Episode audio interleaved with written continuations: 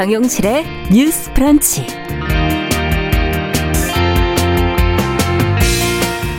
안녕하십니까, 정용실입니다. 아, 차기 검찰총장 후보로 김오수 법무부 차관이 임명이 지명이 됐습니다. 아, 정부로서는 안정적인 선택이긴 하지만 친정부 성향의 코드 인사다라는 비판이 나오고 있는데요. 자, 김오수 후보자가 지명이 된 배경, 또 그리고 정치권의 평가 과연 어떻게 나오고 있는지 같이 들여다보도록 하겠습니다. 배달 음식 드시고는 벌, 별점을 얼마나 주십니까? 후하게 주십니까? 아니면 짜게 주십니까? 요즘에 이 별점 때문에 고객하고 자영업자 간에 상처를 주고받는 일이 많아지는 것 같은데요. 별점에 담긴 역학관계, 여기에 또 투영된 우리의 마음에 대해서 한 편의 시와 함께 어, 이야기 나눠보도록 하겠습니다. 네, 통조림으로 회로 쉽게 먹을 수 있는 참치, 우리에게는 뭐 흔한 식재료로 인식이 되고 있고 여러 가지 반찬에 활용을 하고 있는데요. 이 참치가 바다에서 멸종 위기에 놓였다고 합니다. 이런 상황은 기후변화에도 영향을 미친다고 하는데요. 자, 과연 무엇이 문제일지 어, 환경 코너에서 살펴보도록 하겠습니다. 자, 오월 사일 화요일 정용실의 뉴스 브런치 문을 엽니다.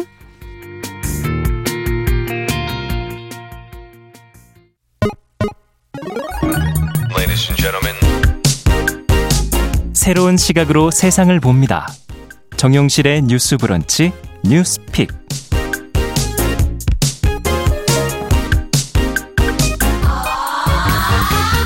정용실의 뉴스 브런치도 조금씩 옷을 좀 갈아입고 있습니다. 저희가 오월 들어서 조금의 변화를 가져왔습니다. 뉴스픽도 조금씩 변화하고 있죠. 패널 구성이 달라졌는데요. 월, 수, 화, 목 이렇게 요일을 나눠서 두 팀으로 운영이 되고 있습니다. 오늘 화요일과 목요일을 책임져 주실 두 분이 오셨어요. 먼저 어, 신보라 전 의원, 안녕하십니까? 안녕하세요. 반갑습니다. 네, 지금은 파주시 어, 갑의 당협위원장으로 활동하고 계신데 네. 첫 방송을 지금 하게 되신 기분이 어떠십니까? 네, 실은 이제 정말 한 일 년 만에 이렇게 청취자분들, 시민분들께 인사드리게 되는 아. 것 같아요. 실은 낙선 이후에 이렇게 방송 출연을 잘 안 해왔었는데 네. 이렇게 또 좋은 자리에 좋은 프로그램에 예. 저희 목소리와 제 의견을 또 이야기할 수 있는 기회가 돼서 영광이라고 생각합니다. 네, 네. 아, 옆으로, 앞으로도 계속 이제 지켜보시면서 하실 말씀들이 사실 많았을 텐데 네. 좀 풀어놔주시면 좋을 것 같고요. 자, 파트너로는 정은혜 전 의원, 지금 현재는 국민대 혁신기업연구센터의 전임 연구교수로 활동하고 계시네요. 안녕하십니까? 네, 반갑습니다. 정은혜입니다. 네, 어떠십니까? 첫 방송에 네. 각오가. 사실 저는 그 티비 방송 그 뉴스 프로그램은 많이 나갔었는데 예. 이렇게 라디오는 자주 진행을 안 해봤거든요. 예. 그래서 얼굴이 보이지 않는 상태에서 음. 제 목소리로만 어, 시청자, 청취자 여러분들을 만난다는 게 굉장히 설레기도 하고 어. 또 제가 좋아하는 정용실 또 진행자님과 어. 또 신보라 의원과 함께해서 어, 매우 좀 기대가 두 분이, 됩니다. 두 분이 친하시더라고요. 원래도. 네. 네. 네. 나이 그, 또래도 비슷하시고. 예, 네. 또래도 비슷하고 키우는 아이도 비슷하고. 또 비슷하고. 딸이고 네, 아들이고. 아, 이게 또 의견이 또 너무 합치되면 안 되는데. 그래도 또 어, 의견은 사안 사안마다 또 네. 맞춰주시면 좋겠고요. 두 분이 젊은 여성 국회의원으로 일을 하셨고 여성가족위원회 활동하셨다는 걸로 저희가 예, 알고 있고. 맞습니다. 정치 이슈도 이슈지만 특히 저희가 여성 정치, 특히 이제 이번 선거에서도 보여줬던 청년, 여성의 문제 이런 정책 부분에 관해서 좀 입장을 좀 자세하게 좀 드러내 주시기를 또 기대해 보겠습니다. 네. 자, 그러면 첫 소식부터 하나씩 좀 살펴보죠. 오늘 첫 소식은 정치 소식 뉴스인데요. 새 검찰총장 후보에 지금 김오수 법무부 차관이 지명이 됐는데 그동안 뭐 뉴스를 통해서 많이 봐오셔서 익숙한 얼굴이기도 하실 거고 지명된 배경에 대해서는 지금 여러 가지 보도들이 나오고 있습니다. 어떤 평가들이 나오고 있는지 먼저 정은혜 교수께서 먼저 좀 정리해 주시면 같이 지금까지 나온 보도 내용 듣고 얘기 나눠보죠. 네, 그 문재인 대통령은 삼일 어제죠. 그 현 정부의 마지막 검찰총장으로 김오수 전 법무부 차관을 지명했습니다. 윤석열 전 검찰총장이 지난 삼월 사일에 임기를 사 개월 앞두고 중도 사퇴한 지 육십일 만에 이렇게 지명이 네. 된 건데요. 어, 김 후보자는 전남 영광 출신이고 서울대 법학과를 졸업했으며 사법연수원 이십 기입니다. 음. 육십삼 년생인데요. 윤석열 전 검찰총장이 이십삼 기였고요. 그래서 뭐 기수 역전이다. 뭐 이런 아. 얘기를 또 하기도 하더라고요. 거슬러 올라간 거군요. 네, 그렇습니다. 네. 아마 최초의 사례인 그렇군요. 것 같습니다. 네. 서울중앙지검 특수일부장, 서울고검 형사부장, 대검찰청 과학수사부장, 서울, 서울북부지검장, 법무연수원장 등의 그 다양한 보직을 거쳤는데요. 특히 문재인 정부 들어서 법무부 차관으로 이십이 개월간 박상기, 조국, 추미애 전 법무부 장관을 음. 내리 또 보좌를 했습니다. 아. 아마 임명 배경에는 어, 또 임기 말에 그 청와대와 검찰의 그 갈등을 최소화하고 또 원만하게 검찰 개혁을 마무리할 인물로 음. 또 지명이 된 것이 아닌가 하는 또 얘기가 있더라고요. 예. 자, 지금 뭐 야당의 평가는 또 어떻게 나오고 있는지 네. 또 이 지명에 대해서 두 분은 어떻게 생각하시는지 한 분 한 분 얘기를 들어보죠. 먼저 신보라 의원부터. 네. 얘기 들어볼까요? 어, 저는 대통령에게는 안심 인사였을지 몰라도 음. 국민들에게는 불안 인사다. 이렇게 좀 평을 하고 싶습니다. 어. 실은 이제 법무부 차관 때도 검찰의 외압을 행사한 사람이 검찰의 수장이 된다는 것 그 자체가 국민들이 보시기에는 불합리하고 불공정하고 음. 일선 검사들에게도 모멸감을 주는 인사가 아닌가 싶어요. 네. 그리고 실제 어, 법무부 차관 당시에도 조국 수사와 관련해서는 어, 직접 대검찰청에 전화를 걸어서 음. 윤석열 검찰총장을 배제한 특별수사팀을 지시했었고요. 예. 이거는 실은 명백한 실은 직권남용이자 헌법 유린 행위다라고 저는 봅니다. 네. 그리고 또 김오수 후보자는 이천십구 년 그 김학의 전 그 차관의 불법 출 그 출국 금지 그렇죠. 이거가 관여한 혐의로도 실은 입건이 됐고. 지금 이제 경찰 수사 과정이 진행, 검찰 수사 과정이 진행 중이죠. 네. 그래서 김하, 김학의 전 차관의 출국 금지가 실은 불법적인 행위로 날조되었다는 것은 이제 이미 잘 알려진 사실이고요.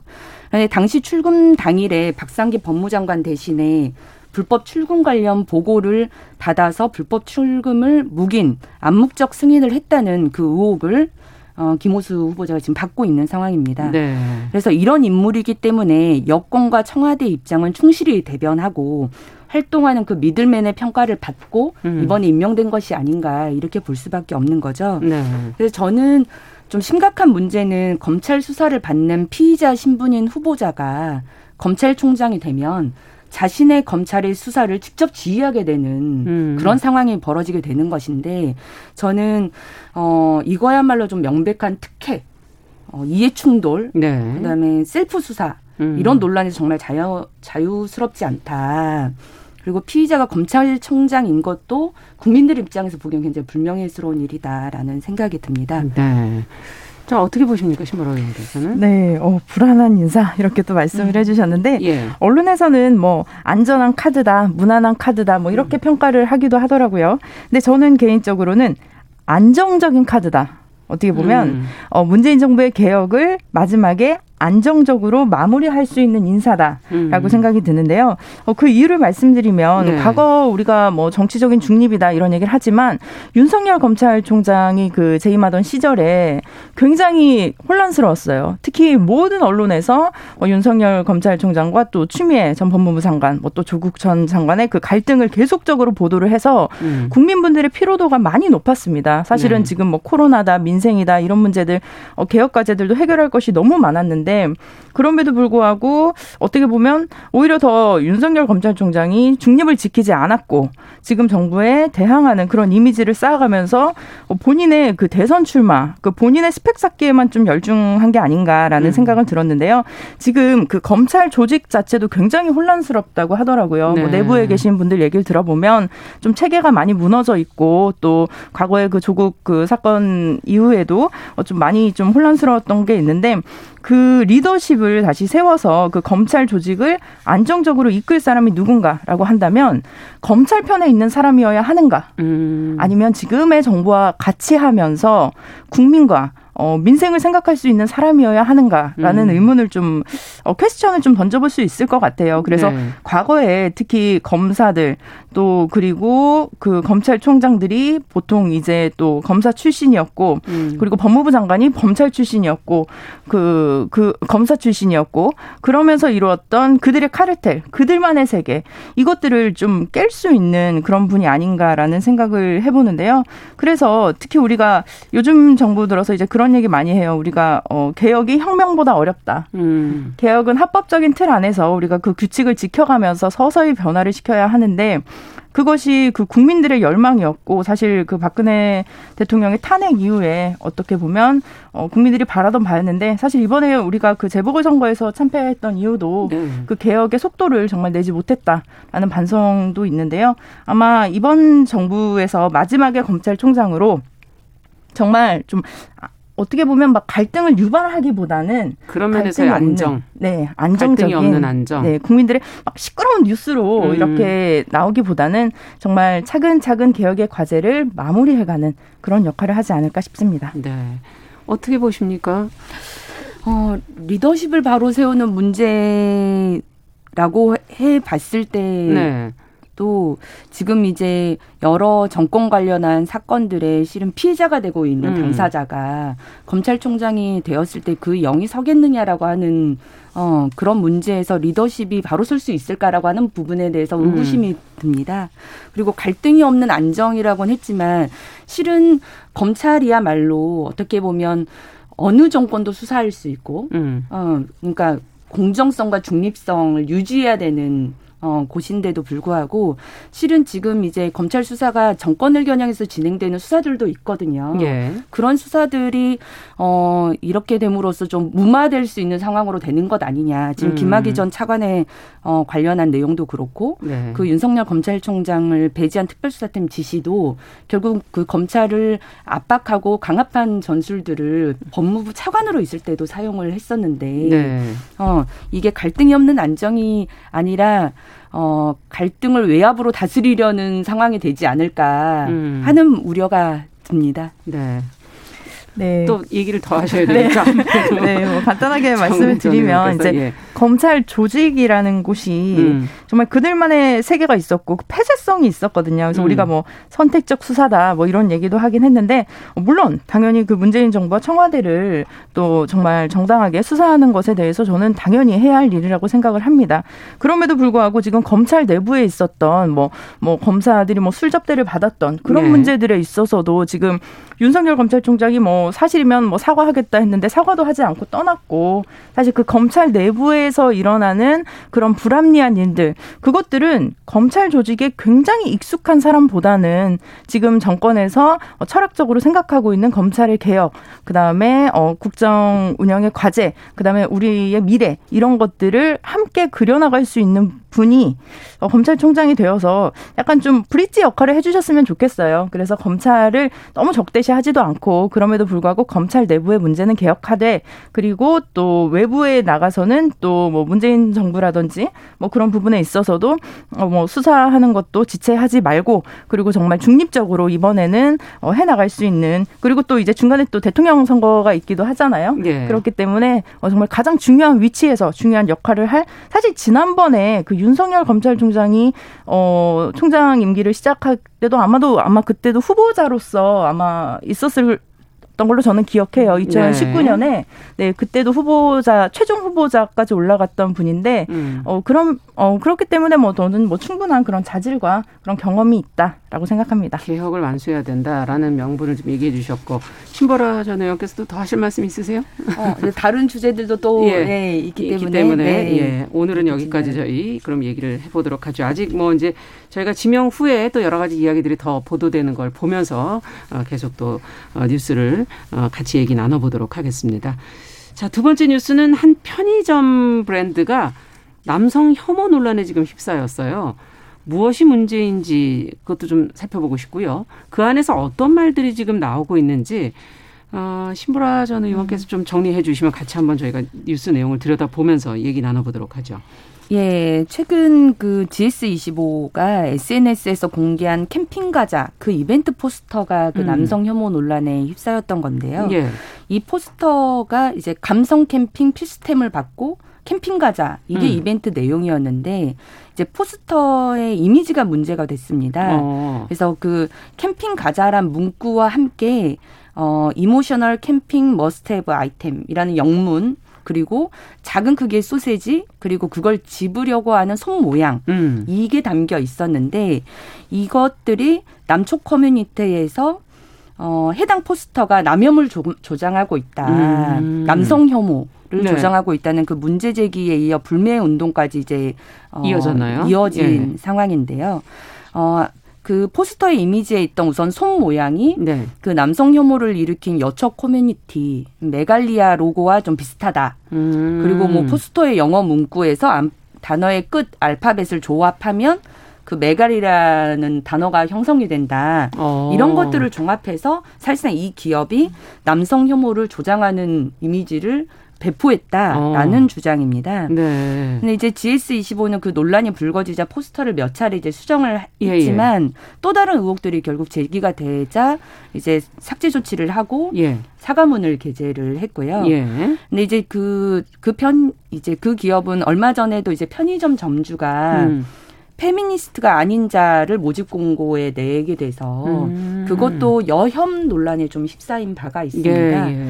그리고 이제 최근 이제 기업의 이런 홍보 이벤트 글에서 여혐 남혐 논란이 좀 일파만파 좀 글쎄, 퍼지는 예. 모양새예요. 네. 그래서 최근에 뭐 씨유 같은 경우에도 온라인 홍보글에서 허버허버 뭐 이런 음. 언어가 남성 혐오 단어다라고 음. 해서 또 논란이 됐고, 그랬죠. 어, 기업의 경 아, 경찰청 같은 경우도 홍보글에서 여초 커뮤니티 이 상징이 똑같이 또 인용이 됐다 뭐 이런 지적이 있어서 오해 소지가 없어야 한다면서 음. 관련 이미지를 또 삭제한 사례도 있습니다. 네. 이렇게 되다 보니까 이제 기업이 마케팅에서의 모니터링을 강화를 해야 된다라고 하는 예, 어, 주장도 나오고 있고 예. 반대급부로는 일부 커뮤니티가 제기한 사안을 너무 사회적 문제이냐 확대하는 것 아니냐라고 아. 하는 주장도 함께 나오고 있는 상황입니다. 네, 지금 말씀해 주신 것처럼 정말 어, 어, 젠더 갈등에서 시작이 돼서 그게 불매운동으로까지 이어지고 기업 입장에서는 또 불매운동으로 가니까 또 아무래도 신경 안 쓸 수 없는 입장일 거고 과연 어떤 기업이 어떤 태도를 취해야 되는가. 어, 그리고 이런 어떤 작은 사안에 의해서 이렇게 젠더 갈등이 일어나는 걸 또 어떻게 들여다봐야 될까. 두 분의 생각을 좀 들어보고 싶네요. 정은혜 전 의원부터 먼저 들어볼까요? 음. 네, 어, 일단은 뭐 특히 뭐 경찰에서도 뭐 카드 뉴스를 만드는 과정에서 네. 뭐 페이지를 넘기는 부분을 강조하기 위해서 뭐 이렇게 손가락 표시를 음. 했다라고 하는데 사실 우리가 과거에도 뭐 일베에서도 뭐 여성을 좀 이렇게 혐오하는 그런 손가락 표시가 음. 어, 있었고요. 뭐 그래서 뭐 사진을 찍어서 인증샷을 올린다든지 뭐 이런 것들도 있었는데 사실은 굉장히 어. 저는 개인적으로는 굉장히 일부의 그죠 어떻게 보면 그 남혐 여혐을 주장하는 그 주도하는 분들이 있지 않나라는 생각이 들긴 하는데 다수는 아니다. 네, 그분들은. 저는 다수는 아닌데 음. 중요한 것은 네. 이게 정치권에서 이것을 젠더 갈등으로 오히려 더 부추기고 있는 것이 아닌가라는 생각을 어, 해봅니다. 예. 사실은 그. 남성이라고 해도 각각 다른 배경이 있거든요. 뭐, 예. 어, 뭐 예를 들면 뭐 사는 지역이나 소득이나 직업이나 음. 다 다를 수 있고요. 여성도 마찬가지예요. 뭐 음. 본인이 있는 뭐 위치라든지 이런 직업이 다 다를 수 있는데 어, 그것들을 어, 남성과 여성의 갈등으로 몰아서 어, 뭔가 사실 남성이 예를 들면 여성의 일자리를 뺏고 여성이 남성의 일자리를 아. 뺏고 이런 구도를 저는 만드는 게 아닌가라는 싶어. 그러고 싶어요. 음. 왜냐하면 가장 중요한 것은 지금 세대 간의 그 불균형된 계층 네. 이동의 사다리거든요. 음. 근데 지금 그 정치권에서는 오히려 이거를 모르고 있는 건지 아니면 알고 조장을 하는 건지 모르겠지만 우리 예. 또 신보라 의원도 같은 저희 팔십 년대 세대로서 아. 사실은 육십 년대생들 뭐 네. 과거에 우리가 뭐 삼팔육이라고 하시는 분들은 어, 대학교를 졸업하면 당연히 취직을 했고 취업을 그렇죠. 했고 뭐 별 음. 문제 없이 어, 집을 어, 굉장히 낮은 금액에 샀고 그리고 그 집이 올랐고. 지금 많이 올랐고요. 네. 네, 그런 상황 너무나 일반적인 그런 상황이 있었는데 음. 우리 때는 정말로 뭐 부모에게 물려받은 재산이 없으면 정말 집을 사거나 사실은 교육을 받기도 좀 어려운 음. 어, 그런 형편이기 때문에 사실은 이거는 저는 세대의 갈등이 아니라 그 근본적인 문제에는 기성세대들과 우리의 지금 미래를 이끌어 나갈 우리 음. 청년들 사이에서 그 청년들이 우리가 한 노력만큼 그 결과를 누릴 수 없다는 음. 그것들을 좀 강구한 게 아닌가라는. 계층의 간극이 네. 더 문제인 것이지 그거는 뭐 젠더 갈등도 아니고. 네. 그리고 예. 좀 가장 좀 조심해야 할 부분은 사실은 혐오. 라는 거죠. 그 예. 얼마 전에 그 윤여정 배우님께서 그 수상 소감을 할 때 우리가 뭐 남과 여성으로 구분하지 말고 음. 우리는 정말 따뜻하고 같은 마음을 가진 평등한 사람이다 이렇게 음. 또 말씀을 하셨거든요. 근데 음. 사실 서양에서는 지금 인종 갈등이라든지 뭐 그렇죠. 그런 지역적으로 국가 간의 갈등이 굉장히 심한데 예. 우리는 사실 인종적인 차이는 그렇게 많진 않아요. 사실 예. 대한민국 국민 정서상. 근데 음. 그런 상황에서 어떻게 보면 그 굉장히 세분화된 갈등들을 계속 유도하고 음. 있는 것이 아닌가. 그래서 오히려 저는 사실 제가 지금은 원외에 있지만 정작 정치권에서는 음. 오히려 이거를 성별의 갈등으로 보는 것이 아니라 정말 청년들, 미래 세대를 이끌어갈 그 이후의 세대들. 우리가 또 아이를 낳고 보니까 정말 그런 게 더 네. 보이잖아요. 네. 그래서 그 부분은 아마 신보라 의원도 좀 동의를 하실 것 같은데 네. 또 어떻게 생각하시는지. 어떻게 생각하십니까? 아니, 저도 이 부분에 대해서는 음. 어, 정은혜 의원과 크게 생각이 다르지는 않는 것 같아요. 네. 근데 저도 이제 일부 여초 그 남초 커뮤니티가 특정 성에 대한 혐오를 이 조작 이렇게 음. 조장하는 방식은 정말 문제가 있다라는 음. 생각을 하고요. 이게 사회적 공감대를 얻는 것도 아니고 음. 다수 대중의 그 지지를 받는 상황도 저는 아니라고 그렇죠. 네, 보고요. 예, 과거에 그 일베 같은 경우도 특정 지역 등을 폄훼하면서 사회적으로 문제가 됐던 것도 예. 사실이잖아요. 그런 음. 어, 현상과 다르지 않다 음. 좀 판단을 합니다. 그리고 저는 지금 이 논란도 과연 좀 정상적인 논란인가라고 아. 하는 부분에서 예. 좀 의구심을 좀 제기하고 싶어요. 그러니까 네. 실제 뭐 이렇게 뭐 손으로 뭔가를 짚는 어떤 그런 이미지라는 게 좀 음. 보편화되어 있잖아요. 그렇죠. 물론 이제 그걸 기업이 정말 악용했다거나 음. 뭐 그건 이제 그거는 내부적으로 따져봐야 될 문제이지만 어, 저도 실은 이번 그 언론에 보도되고 확대 재생산되고 이런 과정에서 음. 그 손으로 짚는 그 모양이 네. 그 여초 커뮤니티의 상징이라는 걸 처음 알았어요. 그러니까 그렇죠. 그만큼 그런 분들이 아주 많겠죠. 일반적이진 네. 어, 안, 아는 어, 부분이고 잘 음. 어, 알기도 어려운 부분들을 실은 극단적인 어떤 그 커뮤니티에서 문제 제기를 하고 음. 그게 또 언론에 뭐 보도되고, 보도되고. 또 확대되고 음. 하면서 이게 전체 사회적 문제인 양 정말 아. 커지고 있는 것 아닌가. 그래서 이게 실은 정말 정상적인 정상적인 사회적 논란으로 볼 수 있느냐 예. 하는 부분에서 좀 어, 언론의 확대 재생산의 싶습니다. 문제에 대해서도 지금 지적을 해주시는 네. 거네요. 예, 어떻게 보십니까? 음. 저도 그 부분을 굉장히 음. 좀 동의를 하는데요. 음. 어, 사실은 그 카드뉴스 그 포스터 같은 거 만드는 과정을 보면 저도 그런 걸 이렇게 좀 만들어 본 적이 있는데 실제로 네. 거기에 이미지들이 있어요. 그래서 네. 그 이미지를 그렇죠. 우리가 구매를 해서 구매해서 아, 네, 저작권이 거죠. 있기 때문에 아. 그 이미지를 뭐 함부로 우리가 도용할 수 있는 건 아니고요. 그래서 뭐 그렇게 포스터를 제작할 수 있는 거고 사실은 가장 중요한 건 의도가 있겠죠. 이게 음. 어, 그 포스터를 만들 때 그런 의도가 있었는지 네, 네, 없었는지를 아마 그건 분명하게 명확하게 나타나는 것이고 음. 그리고 우리가 정말 이렇게 어 정말 뭐 남혐, 여혐 이런 식으로 해서 서로를 적대적으로 놓고 음. 싸우는 게 굉장히 좀 슬픈 것 같아요. 지금 음. 상황에서 어떻게 보면 우리가 뭐 어떤 인종이나 성별이나 뭐 어떻게 나이나 이런 거 다 차별 없이 음. 정말 동등한 인간으로서 서로 사랑하고 따뜻하게 감싸주고 뭐 그래야 되는 상황이고 지금같이 또 정말 국가적인 위기 상황에서는 그렇죠. 사실은 우리가 똘똘 뭉쳐도 정말 음. 힘든 음. 상황인데 이러다 보니까 오히려 사실 이렇게 그 언론에서 이렇게 조장하는 내용들이 저도 주변에 얘기를 들어보니까 이렇게 가족 간에도 갈등이 되더라고요. 음, 이렇게 형제 네. 자매 뭐 이렇게 네. 남매 사이에서도 갈등이 되고 음. 어, 괜히 뭐 얘기 꺼냈다가 어, 이렇게 음. 뭐 그냥 친구들이랑 가볍게 얘기를 꺼냈다가 또 싸움이 되기도 하고 어, 그러더라고요. 그래서 오히려 음. 이런 것들은 좀 지양해야 되지 않나. 자제를 싶습니다. 좀 해야 되겠군요. 맞습니다. 계층의 간극이 혐오로 지금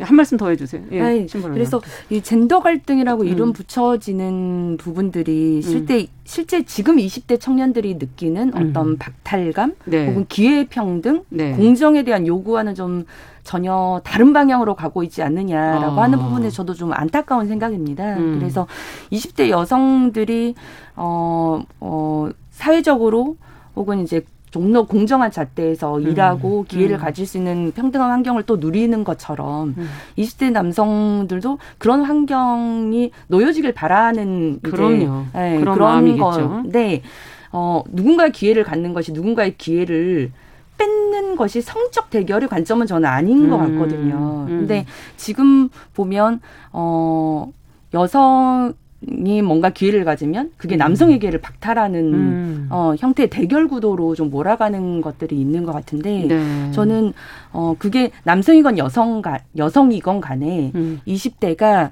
공정한 기회를 갖고 음. 그 기회 사, 사다리를 통해서 어, 자신의 꿈을 성취할 수 있는 음. 그런 구조를 만드는 것에 조금 더 우리 사회가 관심을 갖고 지켜봐야 되는 건 아니에요. 언론 보도도 젠더 네. 갈등의 문제를 더 이슈화하기보다는 그 뒤에 숨어있는 이십 대들이 가진 박탈감이 라든지 예. 공정의 문제, 기회 평등의 문제 이런 부분을 좀 더 들여다보고 그 구조, 그 문제를 해결해내는데 예. 모두 머리를 좀 모아야 될 것 같네요. 이야.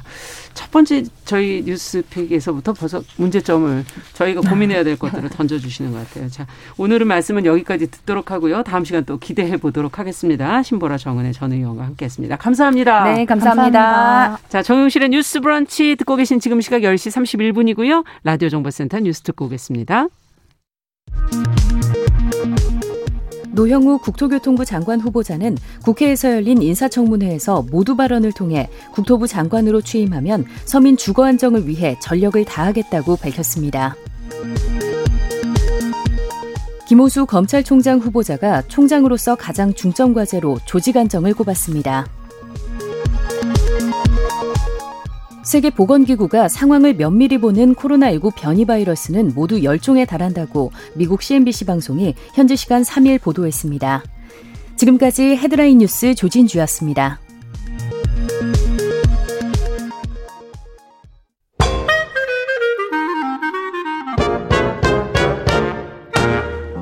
더 나은 내일을 그립니다. 정용실의 뉴스 브런치.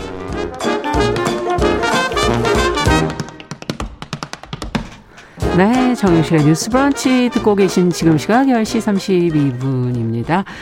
아, 이번에는 여러분들 또 화요일마다 기다리시는 시시한가 시간입니다. 시인의 시선으로 또 뉴스와 세상을 한번 들여다보도록 하죠. 오늘도 방수진 시인 잘해 주셨습니다. 어서 오세요. 네, 세상 맛있게 읽어주는 시인 방수진입니다. 네, 오늘은 어떤 뉴스를 갖고 오셨어요? 네, 오늘은 우리 모두가 매일 한 번쯤은 떠올리는 무엇, 바로 배달의 배에 관한 얘기를 좀 들고 왔는데요. 자주 들여다보게 되죠. 그렇죠. 음. 요즘 코로나 터지면서 더욱더 이제 즐겨 찾게 된 앱이 아닐까 싶은데요. 음. 이 음식 배달의 별점에 관련해서 좀 여러 가지 목소리가 나오고 있는 실정입니다. 네. 그 최근에 이런 이용이 급증하면서 이 별점 때문에 고객하고 사장님들 사이에 좀 감정적인 오. 문제가 생기고 있다고 하는데요. 최근에 어떤 손님이 죽 전문점에서 네. 소고기 야채죽을 이제 주문해 먹고 아 후두염이 심해서 시켰는데 음 쏘쏘 이렇게 말을 하면서 어. 별점을 네 개를 준 거예요. 그래서 음. 사장님이 댓글로 좀 예민하게 어, 열여섯 시간 일하면서 만든 건데 쏘쏘라고 하실 거면 딴 데 가서 시켜 드시라 음. 이런 식으로 이제 댓글을 남기신 거죠. 네. 그 사실 어, 사장님 마음이 뭔지는 알겠지만 음. 이제 별점 네 점인데 좀 과한 반응 같기도 하고 그러네요. 또 손님도 사 점 줄 거면 말을 좀 좋게 해주고 싶지. 오 점이 만점 아니에요? 오 점 만점인데 사 점 많이 주면서. 많이 주신 건데 점수는? 근데 왜 말은 그렇게 예쁘게 그러니까 하지 않을까. 예쁘게 안 하셨을까. 그래서 예. 근데 어떤 사람들은 이유도 없이 그냥 일 점만 주고 다니는 일 점 테러 아, 하시는 분들도 있는 거죠. 이건 영화도 가끔 그렇지 않나요? 그렇죠. 그냥 뭐 제목만 보고 별점 매기기 예. 뭐 이런 경우가 많은데 음. 사실 이런 경우는 사장님들께서도 내가 왜 일 점 받았는지를 알 수가 음. 없기 때문에 더욱 답답하신 거죠. 어. 근데 최근 최근에 정말 재밌는 하나 사연이 또 있었어요. 뭐냐 하면 결혼을 약속한 남자친구가 있었는데 바로 이 별점 때문에 헤어짐을 어, 결심했다라는 아니, 이건 얘기입니다. 이건 또 무슨 얘기예요? 네. 별점하고 왜 헤어져요? 헤어짐 굉장히 관련이 있다고 네. 하는데요. 이 남자친구하고 야식으로 족발을 시켜 먹었는데 네. 서비스까지 받고 아주 힐링하면서 맛있게 잘 먹고 난 다음에 남자친구가 대뜸 별점 일 점을 주면서 음. 하지만 제 마음은 별 여섯 개입니다. 이렇게 글을 남긴 거죠. 음. 서비스도 좋고 맛있게 먹었는데 그럼 별 다섯 개 주면 되지 왜 한 개를 남겼어? 라고 하니까 그냥 사장님 기분 좋으라고 그런 거야. 라고 했던 겁니다. 그래서 아니 여, 어떻게 좋아요 한 개인데. 그러니까, 그러니까 예. 결국에는 내 마음은 사실 그렇지 않았다라는 건데요. 어. 그래서 이 여자친구는 사실상 자기 부모님 역시도 자영업을 하고 계셨기 때문에 아. 이 어려움을 잘 알고 있었는데 알고 보니 이 남자친구가 거의 모든 리뷰 내역에서 별점 일 점을 주고 다닌 사람이었다고 하는 거였죠. 이야. 그러니까 상습범이네요. 어떻게 보면. 그래서 굉장히 정이 떨어져서 예. 이제 헤어지기로 결심했다는 거죠. 아하. 이야, 이게 그래서 모든 하나의 행동, 작은 행동들을 잘해야 돼요. 맞습니다. 네. 하나를 보면 열을 안다고 네, 다 짚어볼 수 있는 거겠죠. 이야, 그렇게 된 거군요. 이게 이별 사유가 되기는 되나요? 어, 저는 사실 어. 이 사연을 듣고 음. 전 굉장히 이해를 했습니다. 아. 왜냐하면 저는 진짜 행동 하나가 그 사람의 전부를 보여준다라고 생각을 그쵸. 할 정도로 참 음. 주, 중요한 지점이라고 생각하는데 예. 일점을 그렇게 뿌리듯 하고 다닌다는 것은 사실 그렇긴 자신이 하네요. 별점을 주는 입장이라는 것을 굉장히 권력적으로 아. 생각하는 지점이라고 알 수 있는 거죠. 그럴 수도 있어요. 그러면 이 사람은 비단 이런 상황뿐만 아니라 본인이 권력을 가지고 있다라고 생각하는 지점에서는 언제든지 횡포를 음. 부릴 수 있는 사람이다. 부인의 음식에 대한 평가조차도. 그렇죠. 집에서. 집에서도 예. 너 일 점이야 이렇게 할 수도 있는 네. 예상이 되는 지점이기 때문에 아. 저는 충분히 이해할 수 있다고 봅니다. 그렇군요. 네. 근데 정말 요즘에 음식점뿐만 아니더라도 뭐 판매하시는 분들은 보면 이제 이런 앱을 사용하거나 사이트에서 별점을 이렇게 주는 경우가 많더라고요. 네, 맞습니다. 내 작업물, 뭐 내가 열심히 일해갖고 내놓은 결과물 여기에 대해서 어, 이렇게 평가를 받는다는 게 사실 참 쉬운 일이 아니거든요. 맞습니다. 방송도 저희가 이렇게 하고 나면 평가가 여기 막 댓글이 올라오잖아요. 뭐, 아마 방수진 시인도 몇 개 읽어보신 경험이 있으시겠지만. 네, 저도 네. 읽어봤습니다. 어떠세요? 이런 마음이 이해가 되시죠? 네, 저는 뭐 누구보다도 공감하는 부분이죠. 예. 이렇게 방송도 그렇고, 음. 뭐 시도 그렇고, 음. 뭐 콘텐츠도 그렇고. 맞아요. 창작자로 살아간다는 것은 어쩔 수 없이 이러한 타인의 평가에서 벗어나기 힘든 직업이 아닐까라는 생각이 드는데요. 네. 뭐 사실 뭐 아나운서님께서도 예. 악플 하면은 좀 예. 받아봤다라고 하실 부분도 계셨는데 많이 받아봤죠. 네. 예. 저도 뭐 사실 중국 콘텐츠 작가로서 예. 좀 온라인에서 활동을 할 때는 이 반응이 굉장히 즉각적이지 않습니까? 음. 오프라인보다 훨씬 빠르잖아요. 맞아요. 그래서 뭐 네가 뭘 한다고 그런 말을 하냐? 뭐 그렇게 좋으면 중국 가서 살아라. 뭐 어. 이런 악플도 저는 많이 담아봤고. 처음에는 어, 이 사람들이 왜 이렇게까지 이야기를 하지 하면서 굉장히 서운했지만 한편으로는 이러한 또 시선이 있기 때문에 창작자로서 더욱더 스스로 검열을 열심히 하고 아. 더 열심히 콘텐츠를 만들어내는 동력이 되지 않나라는 생각을 하면서 저 역시도 마음가짐을 좀 다잡게 되는 계기도 됐었어요. 아, 그렇군요. 네. 마냥 나쁘다고만은 볼 수가 없는 지점이 아닐까. 또, 예. 과한 것은 과한 부분은 그, 또 있다. 있다라는 것이죠. 예. 네. 지금 오제이케이엠에스일님께서는 별, 별점제가 이십일 세기 신노예 통제제도 이렇게 어. 지금 써주신 분도 계시고 네. 예. 여러 가지 각도로 이 사안을 바라보시는 것 같습니다. 음. 어, 그렇다면 혹시 낮은 별점 줘본 적 있으신지 한번 좀 물어보고 싶어요. 솔직하게. 네. 뭐 시인이라고 해서 무조건 오 점 주는 건 아니고요. 어. 저도 과감하게 일 점을 준 경우가 많습니다. 어, 그래요? 저는 어. 평... 이유가 뭐였습니까? 저는 굉장히 솔직하니까요. 네. 제가 봤을 때 음. 어, 이 가격과 이거에 비해서 서비스가 음. 굉장히 질이 낮거나 아. 아니 맛이 굉장히 없거나 어. 제가 지불한 돈에 비해서 터무니없는 대우를 받았을 경우에는 음. 저는 진짜 일 점을 드리면서 어. 반드시 그 이유를 작성합니다. 어. 제가 왜 일 점을 줬는지 어. 제가 이러이러한 부분에서 불만족했고 음. 이러한 부분은 개선을 해야 될 것 같고 네. 앞으로도 다른 분들도 이런 피해를 입지 않았으면 하는 마음에서 어. 제가 드리는 것이고 어. 악의는 아니다. 이렇게 제가 댓글을 항상 남기죠. 아, 참 그래도 성의가 있으신 거예요. 저는 별점을 잘 줘본 적이 없어요. 아, 그렇죠. 사실 네, 그게 밥 먹고 나서 지금 너무 피곤한데 별점을 줄 시간을 갖기가 쉽지 않고 사실은 저도 글을 쓴 적은 없고 그냥 뭐 사 점. 뭐, 뭐 이렇게 조, 주죠. 그냥 점수를 그냥 주고 마는 그런 경우가 그쵸. 많은데 그냥 후하게 줍니다. 저는 어, 이분도 장사하시는 분이고 그쵸, 그쵸. 예, 저도 많이 비판을 받아본 사람으로서 음. 예, 그렇게 되기도 하지만 하죠. 하지만 또 잘한 부분에 대해서는 또 저는 굉장히 후하게 아, 점수를 줘야 주시고 오 점 주고 아. 왜 이게 좋은지 아. 많은 사람들이 이걸 꼭 먹어봤으면 좋겠다. 아. 이렇게 꼭 진심을 또 다 진심을 다 담기 때문에 그렇군요. 네. 어, 지금 공, 케이 팔공칠사이구이구 음. 님께서는 별점제 말고 재구매율로 좀 평가를 해주면 좋지 않을까? 평가 기준 좀 바꾸면 어떨까? 아, 사실 그것도 좋은 기준인 것 같습니다. 네. 네. 자, 어쨌든 우리 마음속에 뭔가 어, 이것도 작은 권력을 가진 거 아닐까요? 권력을 갖고 남에게 뭔가 사용하면서 가, 내 가치를 확인하려고 했던 거 아니었을까? 뭐 이런 생각도 한번 해보게 되고요. 우리 마음을 좀 들여다볼 필요가 있을 것 같아요. 맞습니다. 사실 음. 너무 그 말씀에 저는 동감하고요. 음. 저희가 어느 순간부터 이 뭔가 벌칙주기 중독에 빠진 게 아닌가 저는 음. 이런 생각도 해봤거든요. 네. 사실 벌칙이라는 게 스포츠나 게임에서 주는 것만으로 생각하지만 음. 사실 우리가 이 언어로 벌칙주기에 빠지게 되면 쉽게 남한테 상처를 주고 음. 쉽게 감정적 무거움을 그냥 던져주는 거죠. 음. 듣는 사람, 남은 사람의 마음은 하루 종일 그걸 곱씹게 되잖아요. 그렇죠. 저 말이 무슨 말일까? 우리 음. 집이 진짜 맛이 없었나? 이렇게 음. 하면서 그 사람을 굉장히 벌칙에 빠진 듯 괴로움에 만드는 아. 지금 우리가 그걸 약간 게임식으로 좀 쉽게 생각하는 게 아닐까. 음. 사실 그렇게 말이라는 게 쉽게 뱉고 쉽게 상처 주라고 있는 게 아닌데 네. 조금 더 신중하게 어쩜 우리가 생각해야 되는 부분이 아닐까라는 생각이 좀 들었습니다. 네. 저랑 비슷한 분도 또 댓글 올려주셨어요. 케이 칠구공구삼칠공일번님. 네, 맛있게 먹었으면 그걸로 끝나고 몸도 피곤한데 댓글 다는 게 저처럼 피곤하시다고. 맞습니다. 사실 예. 댓글 다는 게 훨씬 더 큰 애정일지도 모른다는 생각도 음, 듭니다. 네. 네. 자, 그렇다면 오늘 어떤 시를 같이 읽어봐야지 저희가 마음을 좀 달랠 수 있을까요? 네, 저는 그래서 오늘 사실 뭐 누가 잘했다 잘못했다 이런 것보다는 음. 이 사안에서 조금 더 들여봐야 될 좀 중심이 있을 것 같아서 음. 이 시를 읽고 그 중심에 대해서 이야기를 좀 해봤으면 좋겠습니다. 아. 예, 안도현 시인님의 연탄 한 장이라는 시인데요. 예. 네, 한번 같이 읽어보고 이거에 대해서 조금 더 이야기 나눴으면 좋겠습니다. 네.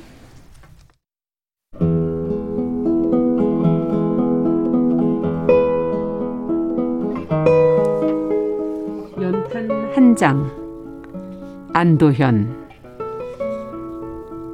또 다른 말도 많고 많지만 삶이란 나 아닌 그 누구에게 기꺼이 연탄 한 장이 되는 것.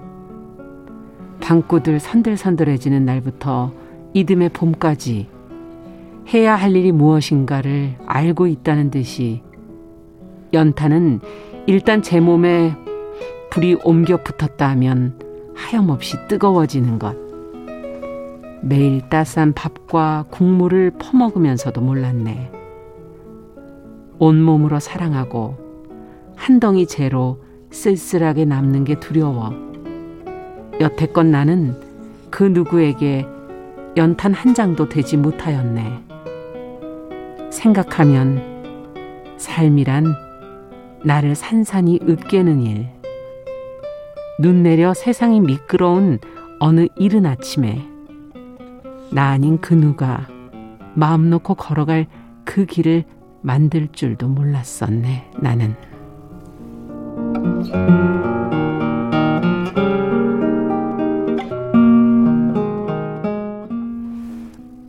한동안 정말 많이 사람들 사이에서 읽혔던 안도현 시인의 연탄 한 장. 네. 다시. 계절이 상관이 없네요. 이제 읽어도 또 좋고. 맞습니다. 네. 따뜻한 시는 음. 언제 읽어도 우리 마음속에 음. 따뜻한 불처럼 지펴지는 것 같은데요. 아나운서님께서는 삶이란 음. 뭐라고 생각하시나요? 글쎄요. 지금 여기에 이 대목을 읽으면서 어, 안도현 시인이 사, 나를 산산히 으깨는 일? 네. 이게 무슨 의미일까 네. 곰곰이 생각하게 하는 그런 대목이었어요. 맞습니다. 음. 사실 우리가 직접 해보기 전에는 그 노고와 어려움을 모를 때가 참 많지 않, 않나요? 음, 그렇죠. 그래서 흔히들 해보지 않고 쉽게 이야기하지 마라 이런 이야기를 많이 하기도 하고요. 음. 우리가 쉽게 먹고 말고 쉽게 별점을 주고 말고 하는 이 음식도 어느 누군가는 열여섯 시간, 스물네 시간 불 앞에서 고생한 어떤 누군가의 노력과 애씀의 산물인데 음. 우리가 다른 그 누군가에게 기꺼이 한 장의 연탄이 되지 못할지언정 음. 그 연탄을 자신이 연탄이 되어 자신을 던진 사람들의 그러한 노고와 소중함을 음. 너무나 좀 쉽게 생각하는 게 아닐까라는 음. 생각이 듭니다. 누군가의 노력으로 만든 그 길을 우리가 걷고 있고 음. 우리 역시도 먹는 이 일용할 양식이 누군가의 이제 노고로 이루어졌다라는 그렇죠. 거 이런 거를 우리가 언제부턴가 잊고 사는 게 아닐까. 나, 나 역시도 누군가가 음. 걸어갈 수 있는 길이만, 길이 되고, 연탄이 되고, 음. 좀 그렇게 서로를, 서로를 위해서 그런 식으로 살아가는 게 삶이 아닐까라는 생각을 저는 이 시를 통해서 좀 해봤습니다. 네, 지금 이선아님께서 말과 글을 하고 쓸 때 상대방을 생각하고 해야 되겠어요라는 네. 의견도 주셨네요. 음. 자, 많은 분들의 의견이 있었고요. 이심전심 음. 지금 이삼오육 번님께서 안도현의 연단 한 장 생각하고 계셨는데 선정이 돼서 너무 신기했다고. 와. 네, 방수진 시인하고 의견이 통하셨나요? 네, 텔레파시가 통했습니다. 네, 오늘 방수진 시인과 함께 시시한가 별점에 투영된 우리의 마음 또 이로 인한 갈등에 대해서 음. 한번 생각해봤습니다. 오늘 말씀 잘 들었습니다. 네, 감사합니다. 감사합니다.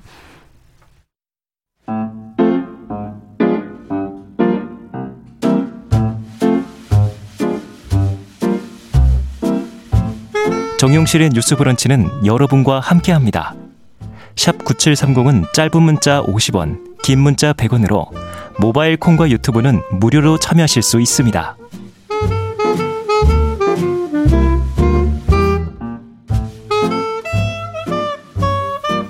네, 정영실의 뉴스 브런치 듣고 계신 지금 시각 열 시 사십오 분이고요.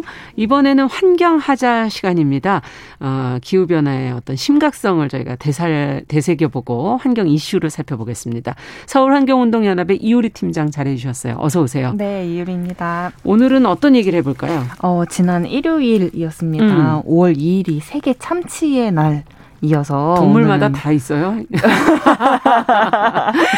이게 무슨 날이 유독 많았어요. 최근 오월달에 너무 많은 것 같은데 네, 사월부터 맞아요. 이어졌죠. 그러니까 또 오월 넘어오자마자 네. 또 참치의 날 있습니다. 이게 또 참치가 멸종위기 종이어서 아. 또 참치만 특, 특별하게 이렇게 날이 있고요.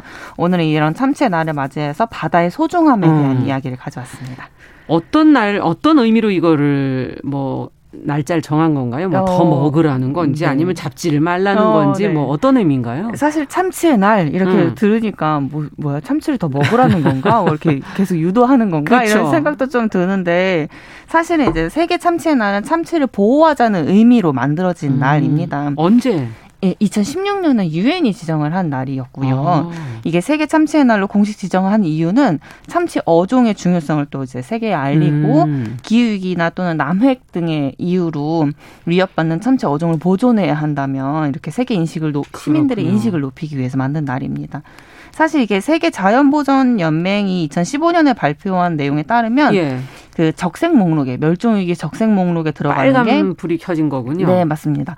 남방 참다랑어, 대서양 참다랑어 등 참치 일곱 종이 있는데 그 일곱 종 중에 여섯 종이 무려 멸종 위기 적색 목록에 들어가 있는 상태이거든요. 이야. 거의 대부분 이제 절멸 상태에 들어갔다라고 보여지는 상황이고요. 음. 특히 이제 남방 참다랑어 우리가 이제 쉽게 섭취했던 그런 참치류 중에 이게 한 남방 참다랑어 참다랑어 네. 종류죠. 그게? 네네 맞습니다. 음. 그, 그 종류가 특히 개체수가 제일 많이 없어져가지고 어. 야생에서는 거의 절멸 단계에 들어갔다라고. 절멸이라 그러면 완전히 멸종되는 데는 시간이 얼마 남았다는 건가요? 얼마 남지 않았다라고 얘기를 하는 거고 사실 음. 이제 이런 참치류 전체적으로 이, 방금 말씀드린 음. 이 여섯 종에 대한 부분들은 십 년 안에 완전히 멸종될 수 있을 것이다. 십 년 안에 이제 참치를 못 먹을 네. 수도 있다. 네, 경고가 야. 들어오고 있습니다. 아니 이렇게 쉽게 구하고 저희 너무 흔하게 있어가지고 네. 주변에서는 인식을 할 수가 없었어요. 맞아요. 뭐 가정에서는 참치 통조림캔 이런 거 이제 그것도 너무 많잖아요. 거고. 어디를 가든 네, 비싼 일식집에서도 참치 네. 썰어 먹고 이렇게 하잖아요. 근데 이게 멸종위기 단계에 갔다라는 의미가 사실 우리가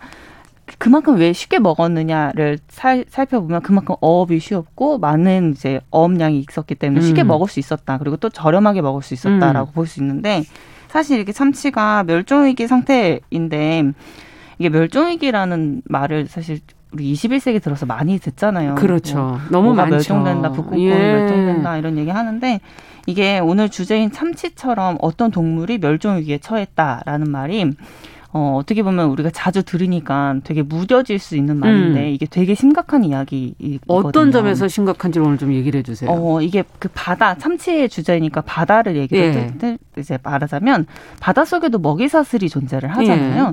그런데 이제 피라미드 구조로 되어 있는 이런 먹이사슬의 최, 최하단에는 플랑크톤 어. 같은 것들이 있을 거고 그리고 반대로 최상위에는 포식자인 뭐 상어, 고래 이런 제일 종, 큰 애들. 종류가 네. 있겠죠. 근데 상어, 고래 그 바로 밑에 있는 게 이 다랑어류 큰 아. 물고기류들이거든요.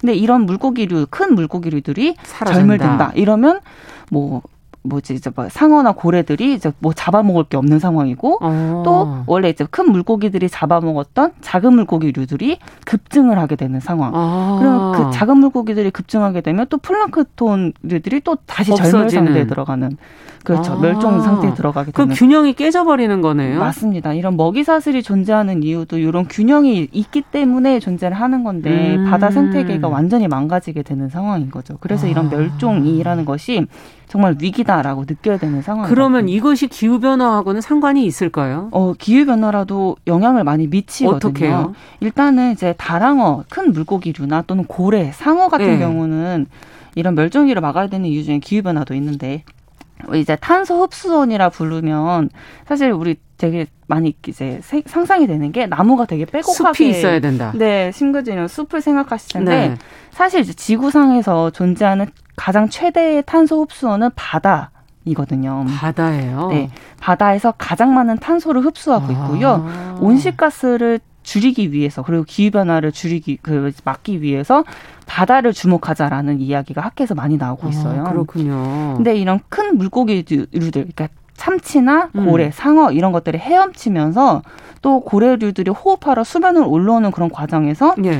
밑에 깔려있던 식물성 플랑크톤들이 또 이렇게 그런 해류에 의해서 이렇게 위로 올라오게 네, 됩니까? 위로 올라오고 오게 아. 되거든요. 근데 그리고 또 초소형 해양 식물에게 비료를 주는 역할을 그런 큰 물고기들이 담당을 하고 있어요. 그렇군요. 근데 이 플랑크톤이 매년 아마존 열대우림의 네 배에 달하는 이산화탄소를 흡수를 하고 있고요. 네 배에 달하는. 네, 그리고 또 이런 바다가 우리가 마시는 산소의 팔십오 퍼센트 정도를 담당을 해서 생성을 하는 역할을 또 합니다. 산소도 거기서 나오고 탄소도 거기서 흡수하고. 네, 맞습니다. 바다가 되게 중요한 역할을 중요한 하고 역할을 거죠. 하고 있네요. 지금 네. 저희는 몰랐네요. 네, 예. 맞습니다. 그러면 참치가 멸종된 이유를 한번 그러면 살펴보죠. 어, 단순하게 말하면 우리가 사람이, 너무 많이 먹어서? 네, 많이 먹어서라고 봅니다. 개인이 아. 많이 먹어서일 수도 있는데 사실 전 세계 사람들이 거의 대부분 탄수로 탄, 참치를 다 섭취를 하고 있기 때문에 음. 사람이 많이 먹었기 때문에 참치가 멸종 단계에 들어갔다라고 볼 수도 있고 음. 일단 참치가 천구백칠십 년대 이후부터 지속적으로 개체수가 계속 감소를 했거든요. 음. 지금 현재 퍼센테이지로 따지면 칠십사 퍼센트 정도가 사라진 상황이고요. 음. 일단 멸종 위기에 가장 처한 가장 큰 이유는 바로 이제 상업적 어업 활동 때문인 건데 사실은 이제 그물에 이제 무거운 추를 달아서 해저를 긁는 어업 방식, 뭐 저인망 어업 같은 경우도 어. 이런 어업 방식 때문에 해조류나 산호들이 무분별하게 완전히 파괴되는 경우도 있고 그물에 다 걸려서 고기만 걸리는 게 아니라 네 맞습니다. 어. 그리고 뭐 어업 이, 어업에 대한 문제점은 되게 많은데 그러니까 어업에 사용된 어, 어망 같은 그런 플라스틱류들이 어, 바다 예. 플라스틱의 오십 퍼센트 정도를 차지를 하고 있는 상황이거든요. 어. 그런 것들이 또 무분별하게 바다에 버려지기도 하고. 네. 또 사실 이제 사실 참치뿐만이 아니라 다른 물고기도 비슷한 상황인데 음. 참치, 조업, 어선이 상어나 고래 그리고 바다 코끼리와 같은 해양 생물도 포획하는 사례가 계속 발생하고 있거든요. 음. 참치를 조업하러 가는 어선이잖아요. 네, 맞습니다. 근데 참치, 조업, 어선이 굉장히 대규모로 큰 어선이고 원양 어선처럼 네, 큰 배들. 어, 원양 어선인 거죠. 예, 네. 예. 그런 큰 배들이 이런 것들을 계속 남획, 포획할 무분별하게 같이 포획을 하는 사례들도 아. 발생을 하고 있대요. 네, 이제 이런 포획을 하는 이유도 상어 지느러미를 획득할 목적으로 하는 거죠. 상어를 잡아서 거예요. 상어 지느러미 네. 그 요리 있잖아요. 네, 샥스핀이라는 네. 요리가 있는데 그 요리를 만들기 위해서 상어 지느러미를 이제 막 잡아오고 아. 이렇게 따지게 되면 매년 한 일억 마리의 상어가 혼액과 포획으로 개체수가 계속 줄어들고 있는 상황이라고도 해요.